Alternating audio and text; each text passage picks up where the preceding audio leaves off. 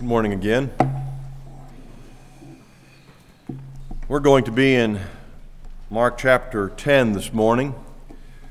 We read from Matthew 19 just now to, because it's a parallel passage, and I think that uh, this is a very important passage, Matthew 19 and Mark 10.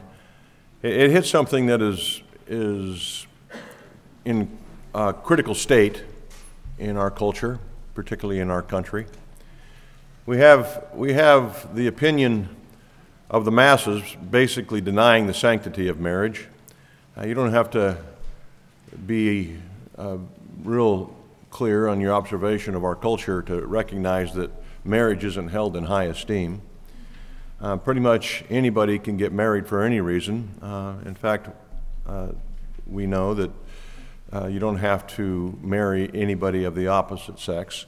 We know that, in fact, there's uh, places that allow um, polygamous marriages, which means more than one spouse. Um, and we know that in other places that, that the, they're testing the waters of marrying um, things that aren't human as marriage partners.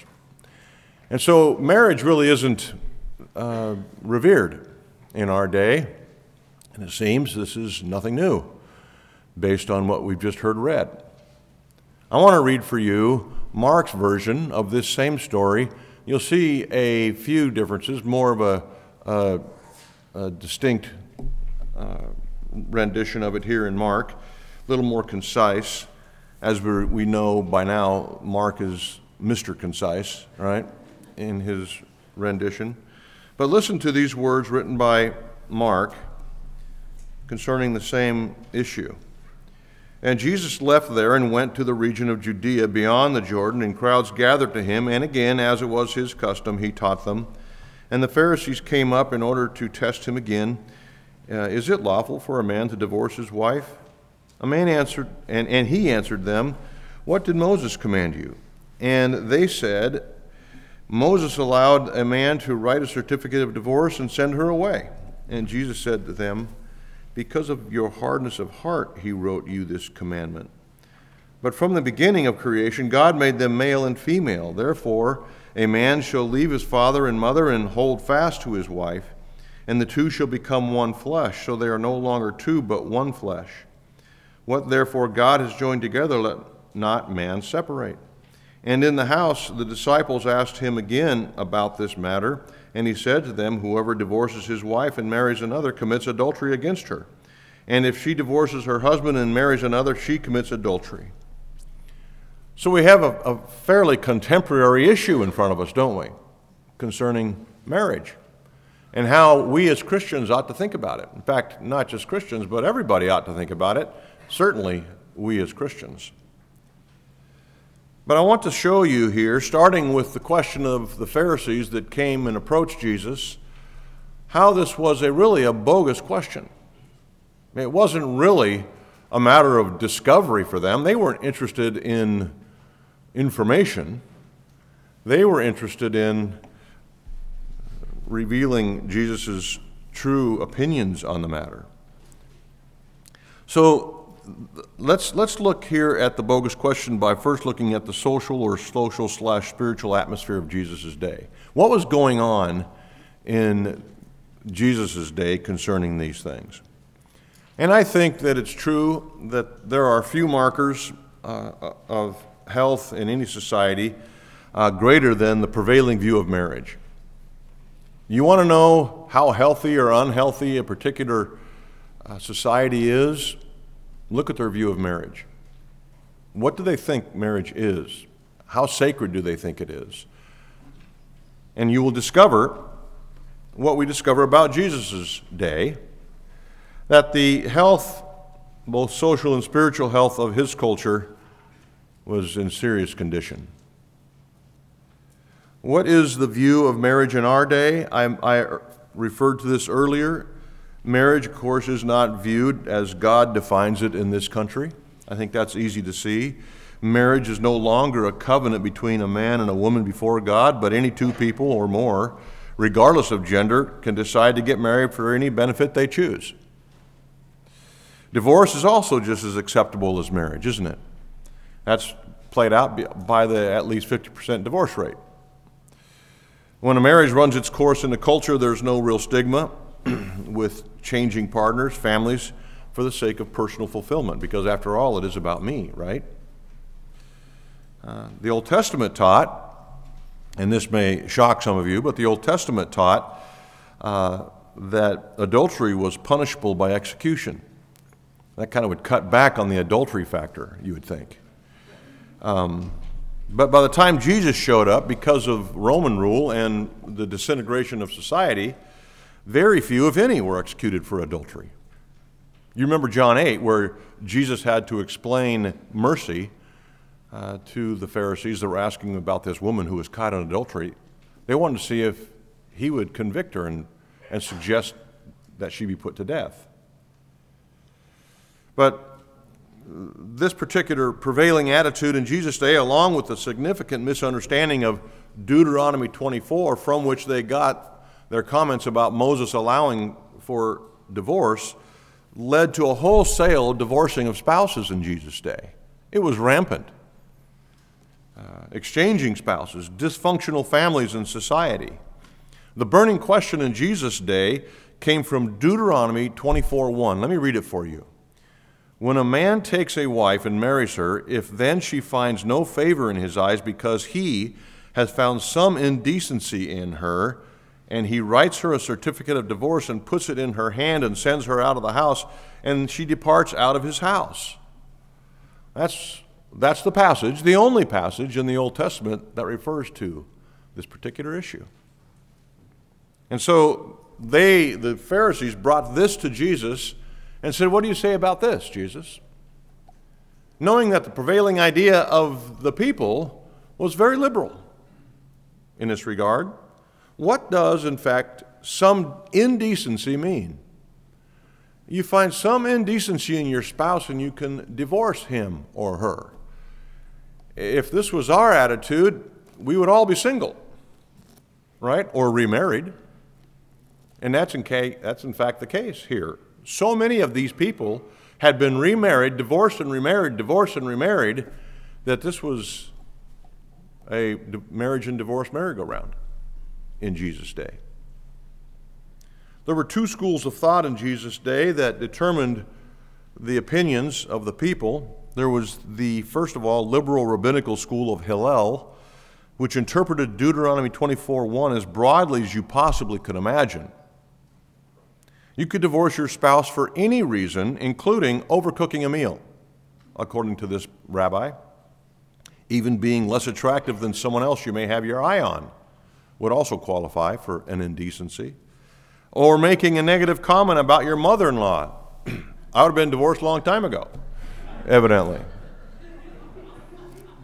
Or wearing a tunic that was a tad too short and exposing your ankles, women, was grounds for divorce. It's an indecency.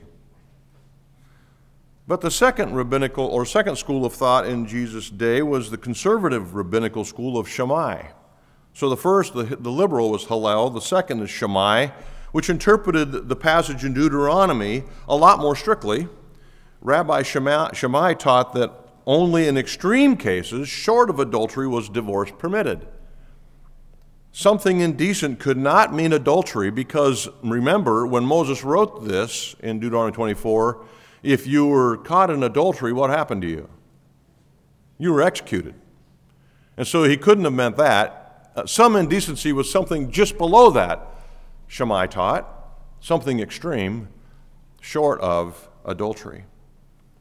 As you can imagine, the acceptable and preferable opinion of divorce was liberal, which affirmed any reason you wanted. And it's interesting how this, this uh, sway towards the liberal interpretation of Scripture continues today. Right? If we, if we can get a Bible teacher to tell us that our sin isn't so bad, we'll all congregate around him and, and you know, text his quotes back and forth. Right? Well, did you know that so and so said? It's, it's justifying our behavior, which is what was taking place here. This was the social atmosphere of Jesus' day. What was the social atmosphere of Moses' day? what was the condition of the hearts of the people that Moses wrote this to? Well, what did Jesus say the condition of their heart was? He said, Moses wrote this to you. Why? Because of the hardness of your hearts back then. Your hearts were hard then as they are now, Jesus said to these Pharisees. So during Moses' day, the people had already drifted from being spiritually whole. Remember, he wrote this in the wilderness, which is basically defined by their rebellion, isn't it? Isn't that what we learned from reading the Exodus account of the people of Israel? The, the Exodus, including their travels in the wilderness for 40 years, was defined by, marked by, spiritual rebellion. They weren't really interested in pleasing God with their lives. Instead, it was all about personal comfort, selfishness on display. So by the time Moses wrote Deuteronomy, the people of Israel had already wandered from God and his will. So now let's look with that background. Now I think you can understand the sinister motive of the Pharisees when they asked Jesus, Is it lawful for a man to divorce his wife? They knew that the masses wanted to be lining up with Hillel, the liberal. They also knew that Jesus wouldn't line up with him. And so they asked the question What do you think, Jesus? Listening, now the whole crowd's listening to Jesus' answer. Have you ever been there? When someone asks you what you believe about something and you know that everybody else in the room does not believe that? Well, I, believe the Bible. Yeah, I, believe the Bible. You know, this is what they wanted. They wanted to discredit Jesus in the face of all these people. They wanted him look like they wanted him to look like an extreme fundamentalist. So people would discredit him and walk away, would stop following. This was the motive of the Pharisees. They didn't want information, they just wanted to portray Jesus as a wacko. And remember, every detail of Scripture is important. You remember where it said that they, this conversation took place? In the region of Judea beyond the Jordan. Whose kingdom was that? Remember? Herod. And what had Herod just done to John the Baptist for his opinions about marriage. He had him executed, right? And so, if the Pharisees could get Jesus to align himself with John the Baptist's opinions about marriage, maybe Jesus would be ex- arrested and executed as well. This was in Herod's kingdom. Let's look at Jesus' decisive answer on the matter. and first of all, you can see here in the passage that, that Jesus took them to Moses' command. So let's look at this command from Moses. They brought up Deuteronomy 24 1, and it had been interpreted for centuries uh, the way I described the Rabbi Hillel interpreted it. But if you look closely at the verse, back in Deuteronomy 24 1, Moses doesn't condone divorce, does he? He says, if you're divorced. He doesn't say, I give you freedom to divorce. He doesn't say anything about that. He doesn't condone it whatsoever.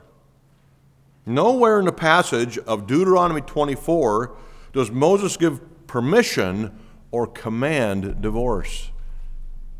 They had completely misinterpreted Deuteronomy 24, word for word. Let's look at God's command. So, first of all, Jesus shows them that Moses didn't command divorce, he didn't permit divorce. That was their interpretation of Moses' words, which was wrong. And he, and he affirms their error by taking them to God's command in Genesis 1 and 2. Now, again, let's I want to remind you of what you heard read in Matthew 19 to begin this portion of our church service of the Word. Matthew 19 is a record of the same interaction between the Pharisees and Jesus. But Matthew goes into much more detail. If any of you have seen The Chosen, have any of you seen The Chosen? How does he describe Matthew? How does he portray Matthew? Just a detail guy, right? He's, he's carrying this booklet around. He's kind of OCD on everything. Uh, and there's a likelihood that's possible.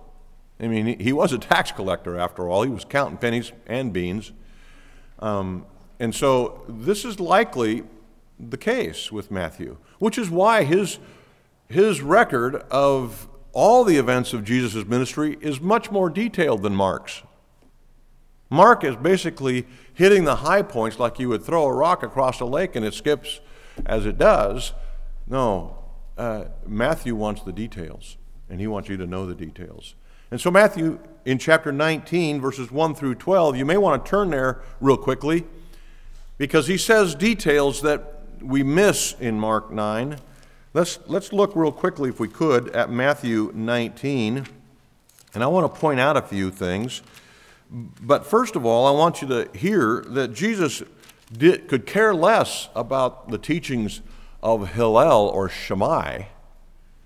He was interested in what the Word of God said not some speculative rabbi.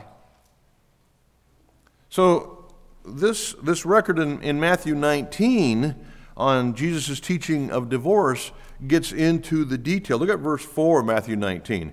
Have you not read that he who created them from the beginning made them male and female? He really puts them in their place. He, he, he says, I'm certain you've read this. This, is, this happened more on one occasion, didn't it, with Jesus and the Pharisees, making sure they knew that, that they weren't as smart as they thought they were. You've read this, right? kind of response. But Jesus, instead of following this um, rabbi speculation, he went straight to the exposition of Scripture. And he did so by taking them to Genesis chapter 20, Genesis chapter 2, verses 23 through 24. And this is what he was quoting from. This at last is bone of my bones, Adam said, and flesh of my flesh. She shall be called woman because she was taken out of man. Therefore, a man shall leave his father and mother and hold fast to his wife, and they shall become one flesh. So in Matthew, Jesus takes them back to the creation account, the, the origination of marriage, to explain his opinion. To say, marriage is actually God's idea between one man and one woman. That would say a lot about our contemporary view of marriage, wouldn't it? No one should separate this man and woman once they've been married, according to God. According to God, divorce was inconceivable and, in fact, impossible in the beginning, partly because there was no one else to marry. It was Adam and Eve. It wasn't Adam and Eve and Anne, and it wasn't Adam and Eve and Steve. It was Adam and Eve. And so there was really no option for them. And I think Jesus quoted from Genesis for a few reasons, two particularly. One, to emphasize intimacy the intimacy of marriage. It is the most intimate of all human relationships. Two become one flesh. There's no deeper relationship than the marriage relationship in human relationships. And then, secondly, to emphasize permanence. He, he quoted from Genesis 2 to emphasize intimacy, and secondly, permanence. And Jesus added his own divine commentary on the Genesis record. He said, So they are no longer two, Matthew 19 6, by the way. So they are no longer two, but one. Therefore, what God has joined together, let man not separate.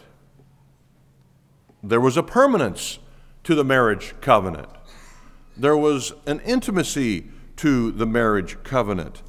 God's ideal has always been monogamous. Now, I want you to hear this, men and women monogamous, not monotonous, marriage relationship. Intimate, enduring marriage relationship. And when we de- deviate from that, we have deviated from God's standard, God's model in Adam and Eve. We all know that divorce is a tra- tragedy. It's always a divergent from God's ideal. There's no such thing as positive divorce. Even when divorce is biblically justified, it's not a positive divorce. I've had divorces in my family, and I've heard how their kids really believed it was for the best. My siblings would tell me when it was going on, uh, well, our kids are so much happier now. They're saying we should have done this a long time ago. Really? And these are junior high age children? Well, I don't believe that was the case. There's no way to put a positive spin on divorce, no matter what the reason. The unbiblical divorce is always sinful, and sin is always behind every divorce, whether it's biblical or unbiblical. The Pharisees' question in Matthew 19 is questioning Jesus' stance on the matter. What do you say, Jesus? If Moses made provision for divorce in the law, why do you have a problem with it, Jesus? And Jesus' answer was, Well, actually, he didn't. Your hearts were hard. This is what God's standard is. Look at Genesis 1 and 2. That's how he handled them. They were trying to back Jesus into a corner. And Jesus gave four reasons in his answer in Matthew 19, connected with Mark, 2, uh, Mark uh, 10, four reasons why God opposes divorce. The first is this because marriage is indissoluble. It's an indissoluble union between one man and one, one woman. Matthew 19:4 records Jesus is beginning his answer by saying, "Have you not read in the beginning they were male and female?" In spite of their supposed expertise in the Old Testament, Jesus made it clear that they really didn't understand it. Adam and Eve, from the biblical pattern, formed the biblical pattern of marriage since the beginning. God made them male and female to be together throughout life. Secondly, I think Jesus quoted from Genesis, uh, or four reasons that God opposed divorce, was because of the glue of that union. The two shall become one flesh the Hebrew word that is translated in the ESV, hold fast, that's what it says in Mark and in Matthew, hold fast or joined in the uh, King James, communicates a very strong connection. You shall hold fast to his wife. Man shall leave his father and mother and hold fast to his wife. There is that glue of the union.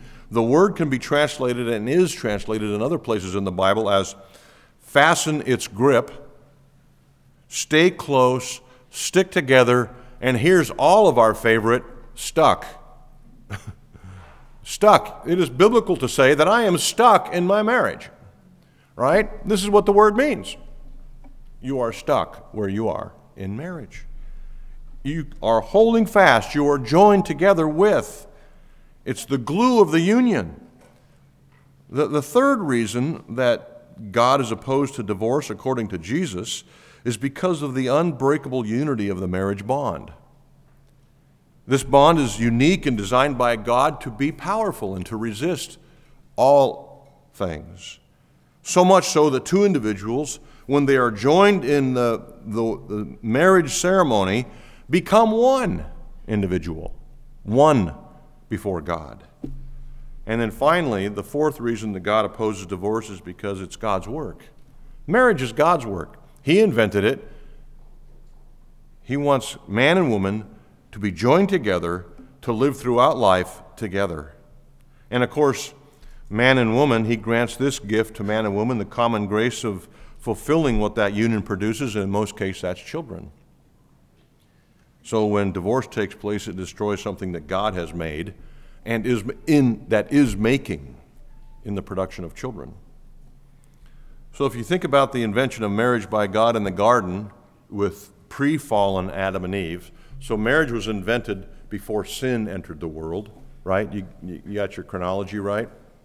Before sin entered the world, Adam and Eve were married in God's sight. There, there was never an argument in their marriage. Think about that. Can you even think of marriage without thinking of arguments? There was never an argument in their marriage. There was never a disagreement even.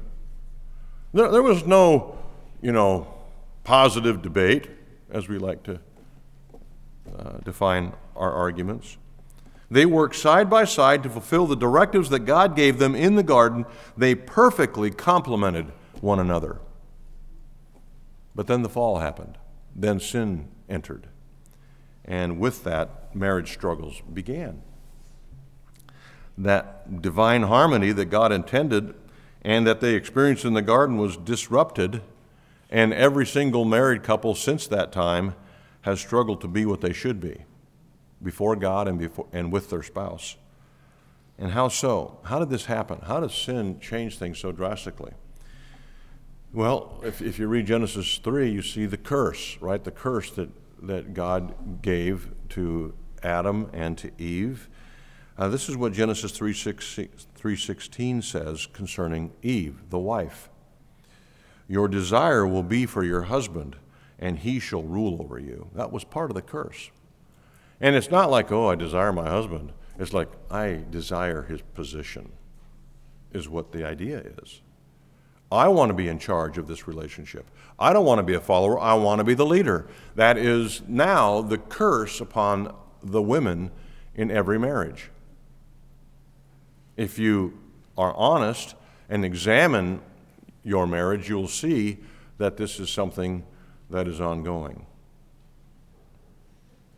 Now, as the wife seeks to be independent of their husband's authority, the husbands try to dominate the relationship to get their will. Husbands also received a curse, and they try to suppress their wives' revolt against their authority by harsh, ungracious, and autocratic means. That is the curse, right? So the women want to be in charge. The men can't stand that thought, and so they're harsh with their wives. Which is why you see uh, instruction in the New Testament concerning marriage of Paul telling them the exact opposite. Wives, respect your husband's position and authority. Husbands, love your wives, cherish your wives. The opposite of the curse.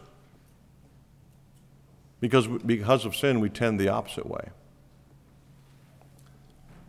And of course, that creates conflict.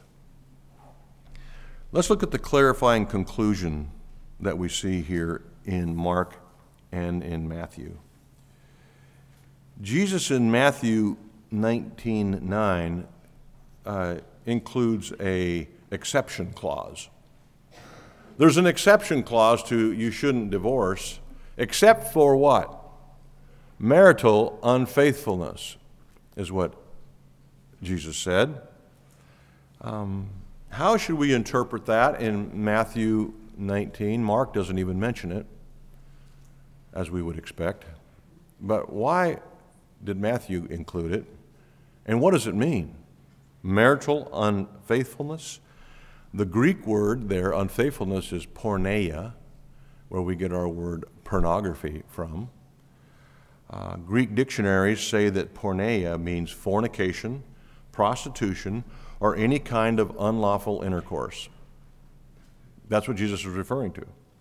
When we apply this word to married persons, it means marital unfaithfulness except for, Jesus said, marital unfaithfulness. And so it would include all these things that I just described. One important point is that of uh, all of these kinds of offenses were originally punished by execution. So these sins resulted in the termination of a marriage by death, which automatically freed the person to remarry. Why are you eligible for remarriage? Well, because my husband was put to death uh, for sin, is what was said, probably quite often. Uh, but because Israel, like I said, because in Jesus, by Jesus' time was under Roman rule and the death sentence was almost impossible to obtain from the Roman government, hardly anybody in Jesus' day was being executed. The point was that Jesus was stricter than any of the Pharisees, any of the positions of the rabbis that went before him, even more strict than Deuteronomy 24.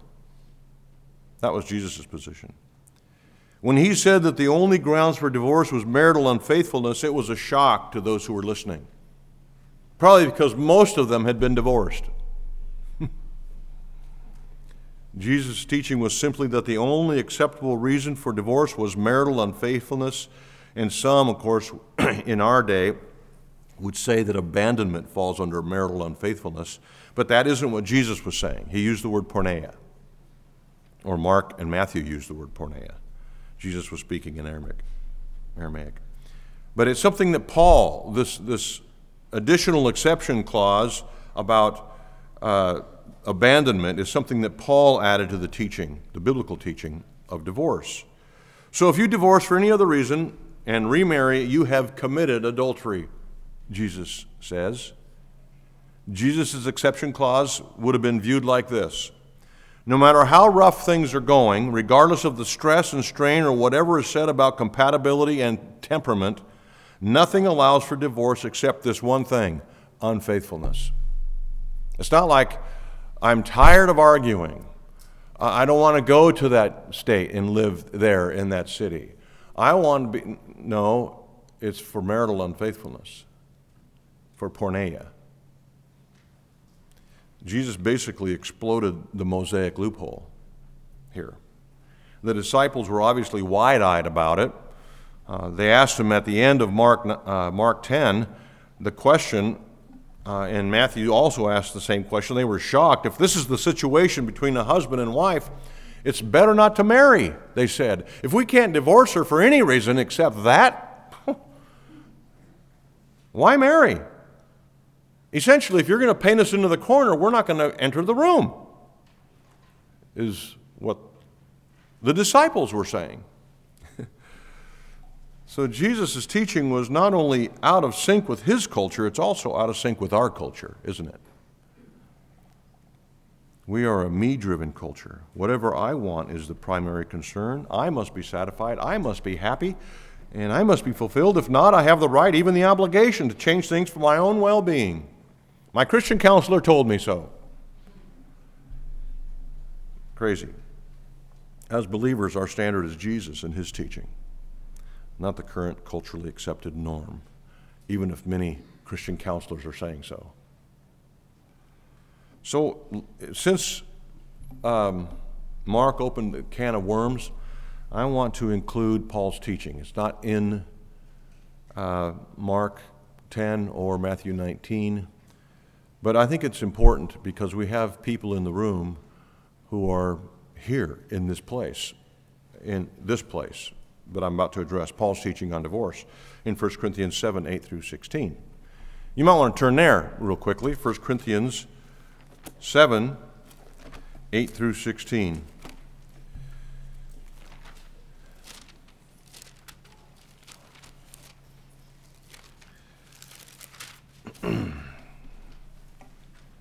To the unmarried and the widows, I say that it is good for them to remain single as I am. But if they cannot exercise self control, they should marry, for it is better to marry than to burn with passion. To the married I give this charge, not I, but the Lord. The wife should not separate from her husband. But if she does, she should remain unmarried or else be reconciled to her husband, and the husband should not divorce his wife. To the rest I say, I, not the Lord, that if any brother has a wife who is an unbeliever and she consents to live with him, he should not divorce her. If any woman has a husband who, who is an unbeliever and he consents to live with her, she, she should not divorce him. For the unbelieving husband is made holy because of his wife, and the unbelieving wife is made holy because of her husband. Otherwise, your children would be unclean. As it is, they are holy. But if the unbelieving partner separates, let it, let it be so. In such cases, a brother or sister is not enslaved. God has called you to peace. For how do you know, wife, whether you will save your husband, or how do you know, husband, whether you will save your wife? There's a lot there, and we don't have time to cover it. But I do want to make a couple points. First of all, when he says, To the rest I say this, I, not the Lord, that doesn't mean he's speaking outside of God's will. He's saying, Jesus didn't cover this point. I'm going to. This is inspired scripture. It is just as valid and authoritative as what Jesus said in Matthew 19 and Mark 10. It's God speaking, just not Jesus while he walked the planet. Since Corinth that received Paul's letter of 1 Corinthians was a pagan city, and those in the church most likely were married to an unbeliever. What do you do then, Paul? What do you do if you're if you come to faith and your spouse remains unsaved? Should I divorce them? No. Paul said, well, and by the way, he had already said two chapters earlier, don't be yoked with unbelievers. Don't be connected with unbelievers, especially in something so intimate as marriage. So, what do we do? Do we divorce them? And in chapter 7, he answers it. And he says, No. If they're willing to live with you, live with them. If not, if they, if they abandon you, there's the abandon clause, then you're free to remarry, divorce and remarry. This is what Paul teaches. So if the believer is abandoned by the unbelieving spouse, they are free to divorce and remarry. The one abandoning has broken the marriage bond, they have committed marital unfaithfulness. So, if we were to give a biblical summary of divorce and remarriage, and by the way, there are other opinions on the matter um, of good people, uh, some more strict um, than others. But a biblical summary of divorce and remarriage, it seems that there are two biblical reasons for divorce sexual unfaithfulness and abandonment. Secondly, remarriage is allowed in three cases one, the death of a spouse, two, when one's spouse is guilty of sexual immorality and unwilling to repent. That's another can of worms. What if your spouse is sexually immoral but they are repentant? Do you take the opportunity? Now's my chance. Uh, I don't think so. I think the Lord would say, forgive. In fact, I don't think, I know. He said so. Forgive one another as I have forgiven you. I think it goes, right? So there's, there's three reasons that remarriage is allowed death, when one spouse is guilty of sexual immorality and unwilling to repent, and when one spouse abandons the marriage. When they abandon the marriage, they walk away. They say, forget it. Some biblical teachers also believe that remarriage is permissible when divorce took place prior to coming to faith in Jesus Christ. That's, that's some speculative work there. Here, here's what I'm going to end with. Because in a room, in a group this size, there's likely a few who fall into this category. Uh, what do you do if you're the offending party? What do you do if you're the one who abandoned the marriage? You're the one who committed sexual immorality. What do you do then? And you're now walking with Christ. And you're married maybe to someone else. What do you do? Um, is there a place left for you at the table? Are you welcomed in Christ's church? Or are you condemned to that level of second class Christianity? Well, we know that sexual immorality and abandonment are gross sins, don't we? Uh, but we also know what the gospel says about gross sins, don't we? What's it say about gross sins? All but these. Is that what the gospel says? No. It says all sins are forgiven. All things have become new. We know what the gospel says. So, in trying my hardest not to encourage sinful behavior, I must tell you, as a minister of the gospel, that the person and work of Jesus Christ covers every single sin, including the heinous ones, including sexual immorality and abandonment.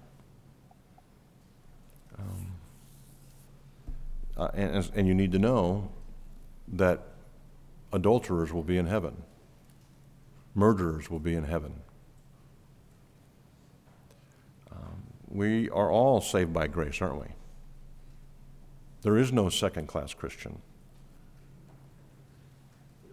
Um, we've all been pardoned from our sin by the same Savior because of his loving mercy and grace. So, what do you do? You confess your sin and move on. You confess your sin and move on, which you've probably already done. So, I want to end with this from Ephesians.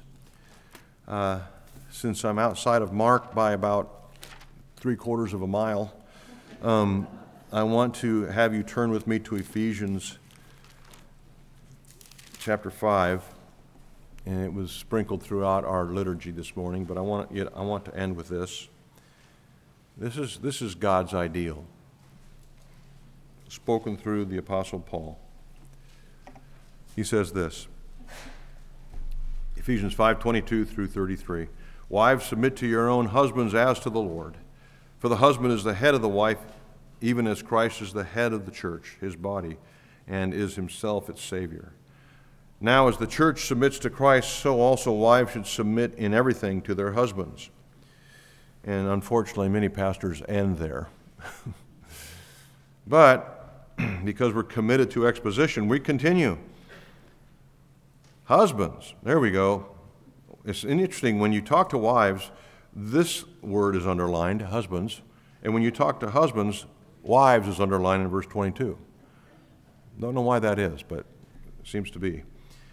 Verse 25 Husbands, on the other hand, love your wives just as, not as, but just as is the Greek word.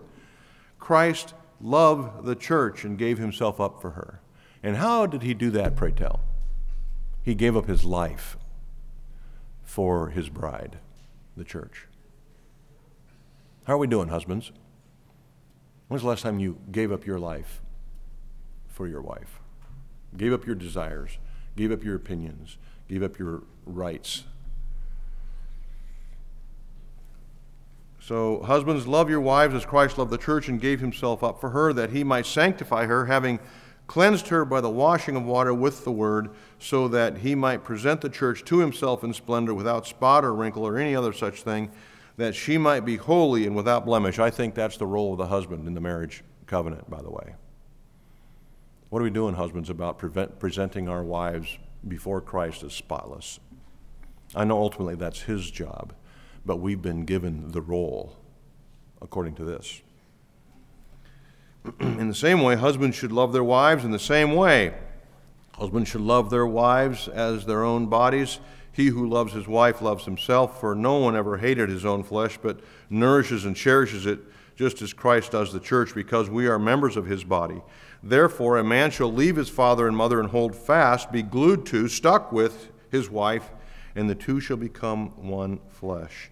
This mystery is profound, and I'm saying uh, that it refers to Christ and the church. However, let each one of you love his wife as himself, and let the wife see that she respects her husband. There's the biblical standard. Let's pray. Lord, this isn't the first time we've heard these things. And yet, every time we hear them, we, we feel a, a, a tinge of conflict, a little conviction, um, that uh, causes us to, to be humbled. We ask, Lord Jesus, that, that you would renew our commitment to this marriage bond if we're married that you have placed us in, um, and that we would commit ourselves to uh, your standard, your, your teaching, your commands. Oh, Father, I pray that you would bless our marriages in this church, that they would be vibrant and healthy and strong, that you would use them to exemplify Christ's love for his church, that they would be used to actually share the gospel with friends and neighbors, that the husbands in this church would love their wives like Christ loved the church, and the wives in this church would respect and, and honor their husbands as we, the church, respect and honor Christ Jesus, our Savior. Bless us, I pray, in your name. Amen.